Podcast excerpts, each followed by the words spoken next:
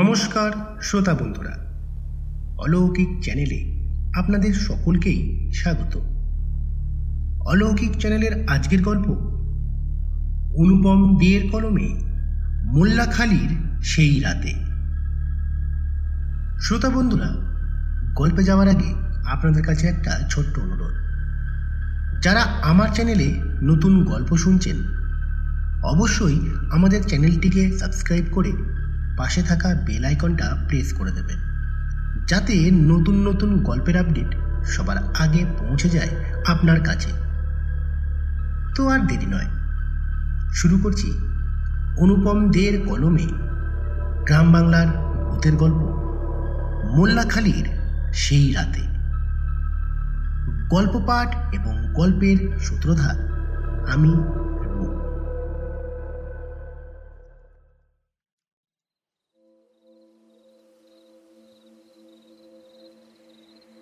তোমাদের হয়তো অবিশ্বাস মনে হতে পারে। কিন্তু বিশ্বাস করো, এ ঘটনা একেবারে দিনের আলোর মতো সত্যি। হ্যাঁ আমার বয়স তখন কতই বা হবে? এই চোদ্দ পনেরো থাকতাম বাংলাদেশ সীমান্তবর্তী তালদহ গ্রামে। রানাঘাট থেকে গেদে লাইনে যে ট্রেন যাচ্ছে ওই লাইনেই ছিল আমাদের গ্রাম। ওখানে তখনও ইলেকট্রিকের আলো পৌঁছায়নি।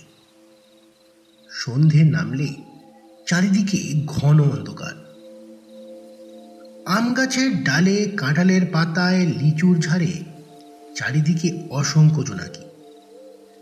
তাদের মিটমিটে আলো, অন্ধকার আকাশে ছড়ানো ছিড়ানো তারার দল আর মাঝে মাঝে বাদুর পেঁচার ডানার ছটপটানি। সব মিলে এই গরমের দিনে একটা অদ্ভুত আমেজ ছিল। আর তখন গরমের প্রকোপও এতটা বাড়েনি। সন্ধে হলেই চূর্ণী নদীর দিক থেকে ভেসে আসতো ঠান্ডা হাওয়া। এমন সময় মাটির দাওয়ায় বসে চাল ছোলা ভাজা মেখে খেতে দারুণ লাগতো। মাঝে মাঝে মনে হতো সামনের খোলা মাঠটা ধরে অনেক দূরে চলে যায়। জানতাম ওই মাঠ পেরিয়ে তার উপরে একটা খাল আর তার ওপারে দুটো ধান ক্ষেত পার হলে বাংলাদেশ। সুন্দর শ্যামল সবুজ নাকি ওই দেশ। কত নদী নালা কিন্তু সন্ধেবেলায় মা কিছুতেই বাড়ির বাইরে যেতে দিতেন না। বলতেন, ওই মাঠের ওপারে খালের ধারে নাকি বাংলাদেশ থেকে আসা এক ফকিরের সমাধি রয়েছে। বুড়ো ফকির ওখানেই দেহ রেখেছিলেন। প্রতি অমাবস্যাতে নাকি তার আত্মা ফকির রূপে ওই খালের ধারে কি যেন খুঁজে বেড়ায়। মূলত ওই আকর্ষণেই বারবার আমার আর আমার এক ডানপিটে বন্ধু বুলগানের মন ছোঁক ছোঁক করত। অনেক দিন ধরে সুযোগ খুঁজছিলাম।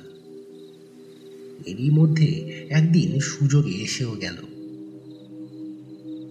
বুলি পিসির শরীর খারাপের জন্য তাকে দেখতে মা গেলেন পিসির বাড়ি দুবরাজপুরে।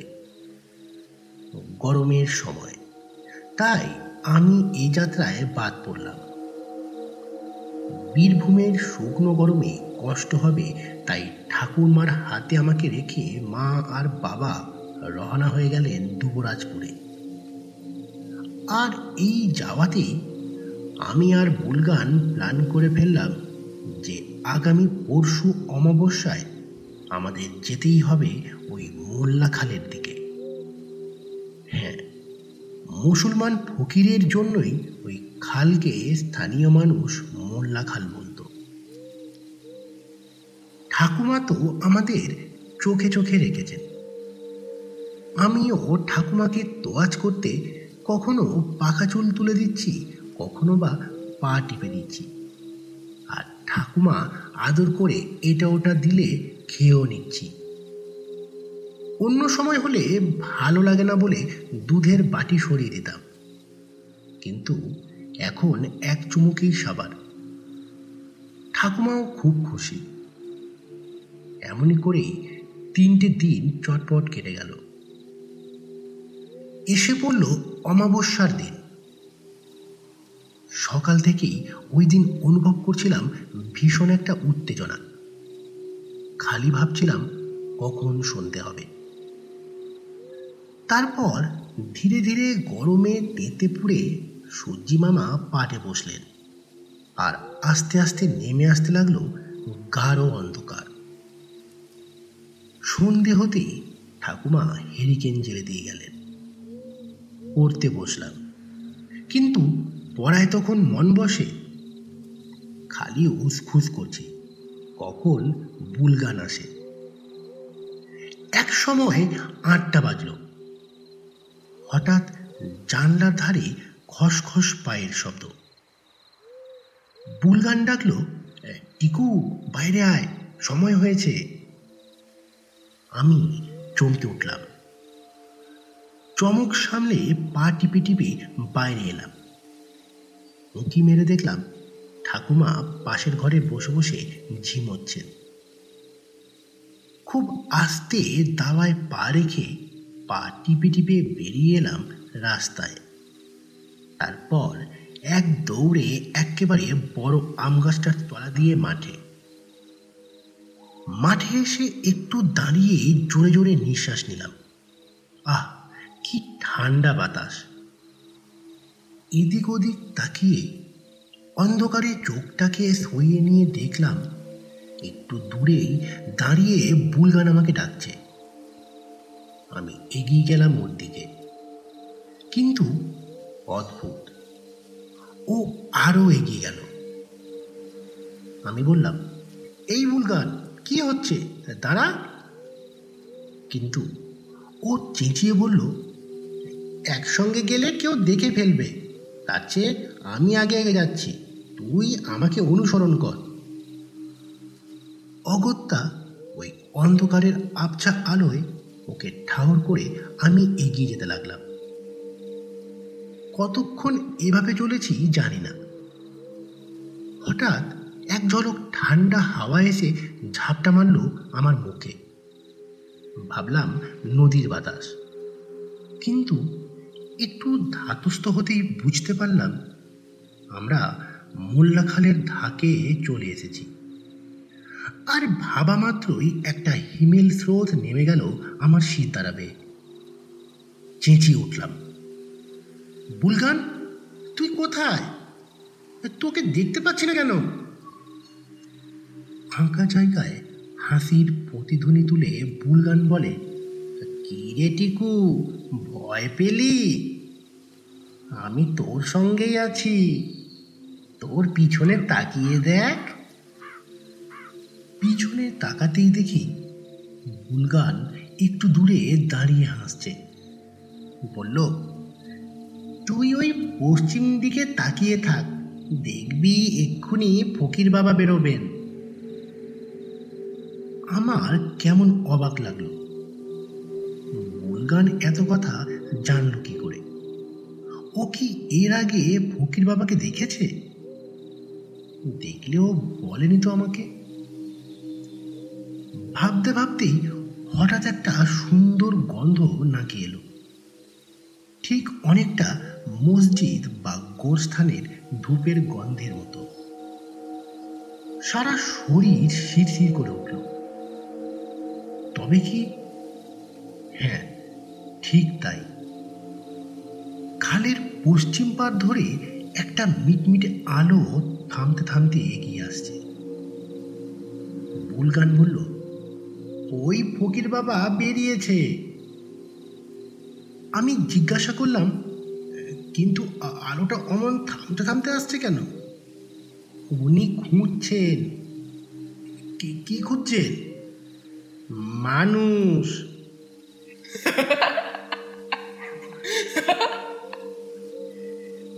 বিশ্রী একটা হাসি হেসে ওঠে বুলগান। সে হাসিতে শরীরের হাড়গুলোতে ঠকঠকানি লেগে যায়। নিজেকে সামলে আমি চেঁচিয়ে উঠি। "কি- কি যাতা বলছিস? মানুষ মানুষ আবার কি?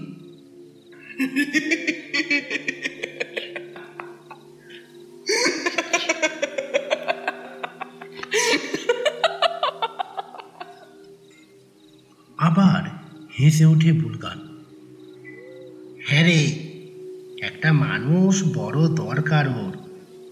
একটা মানুষের প্রাণ পেলে ওই তন্তসিদ্ধ ফকির খালের তলায় পোঁতা আরেকটা ফকিরের দেহে সেটা সঞ্চার করে তাকে জাগিয়ে তুলবেন। তাই তো অমাবস্যার প্রত্যেক রাতেই তার এই অভিযান। বুলগানের কথা শেষ হবার আগেই আমার মুখ দিয়ে অস্পষ্ট স্বর বেরিয়ে আসে। কোনো রকমে নিজেকে সামলে ছুট লাগায় মাঠের দিকে। বুলগানের ডাক কানে আসে। এই শোন শোন পালাসনি আমি তো আছি। কিন্তু তখন দাঁড়িয়ে থাকার সাহস আমার নেই। পিছনে ভেসে আসছে দ্রুতগামী পায়ের শব্দ। আমিও প্রাণপণে ছুটছি। এক মুহূর্তের জন্যে পিছনে ঘাড় ঘুরিয়ে দেখি সর্বনাশ। একটা কঙ্কাল আমাকে তাড়া করে আসছে। তার পরনে চেক লুঙ্গি, গায়ে আলখাল্লা, মাথায় টুপি। আর তার চোয়ালের হাড় থেকে ঝুলছে ঝুড়ো ঝুড়ো দাঁড়ি। সাংঘাতিক এই অবস্থায় কোথা থেকে যেন শরীরের শক্তি একত্রিত হয়ে গেল। আর আমিও দুদার করে ছুটে চললাম। কিন্তু কতক্ষণ এভাবে ছুটেছি জানি না। দূরে দেখতে পেলাম অনেক আলো। কিন্তু হঠাৎই আলোগুলো সব নিভে গেল। আমি জ্ঞান হারালাম। জ্ঞান ফিরতে দেখি ভোর হয়েছে। ঠাকুমা উন্মুখ হয়ে চেয়ে আছেন আমার মুখের দিকে। আর চমকে উঠলাম বুলগানকে দেখে। সেও আমার মাথার কাছে বসে আছে। ঘোর কাটতে আরও কিছুক্ষণ লাগল। তারপর আস্তে আস্তে জিজ্ঞাসা করলাম, বুলগান তুই? বুলগান বলে হ্যাঁ আমি। তোর কিছু হয়নি? না, কেন? কি হবে? বুলগান অবাক হয়। তুই কাল আমাকে শেষ করতে না দিয়ে ও বলে, না, কাল বড় মামা আসায় পাড়ায় আমি আসতে পারিনি। তোকে যে সকালে খবর দেব তাও হয়ে ওঠেনি। আমি অবাক হয়ে বলি কিন্তু আমি তো স্পষ্ট তোর ডাক শুনলাম। তোর পিছনে পিছনে গেলাম। তবে ঠাকুমা কেঁদে কোঁকিয়ে ওঠেন। ওরে আমার পোড়া কপাল রে তোকে ওই মোল্লা কালীর নিশিতে পেয়েছিল রে। মা কালীর কৃপায় তোকে আমি ফিরে পেয়েছি। ঠাকুমার আক্ষেপ বাণী থামতেই চায় না। বড় হওয়ার পর আর মোল্লাখালির খোঁজ নেওয়া হয়নি। কিন্তু আজও ভেবে পাই না সেদিন ঠিক কি ঘটেছিল। গুলগান ছিল না তো, কে ছিল? আর ওই আলো কঙ্কাল, এসবই বা কোথা থেকে এলো?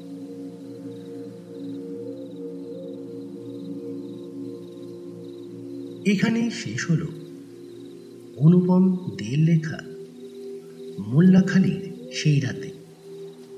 এই গল্পটি আপনাদের কেমন লাগল অবশ্যই জানাবেন কমেন্ট বক্সে। আর এখনও যারা আমার চ্যানেলটিকে সাবস্ক্রাইব করেননি, অবশ্যই চ্যানেলটিকে সাবস্ক্রাইব করে পাশে থাকা বেল আইকনটা প্রেস করে দেবেন।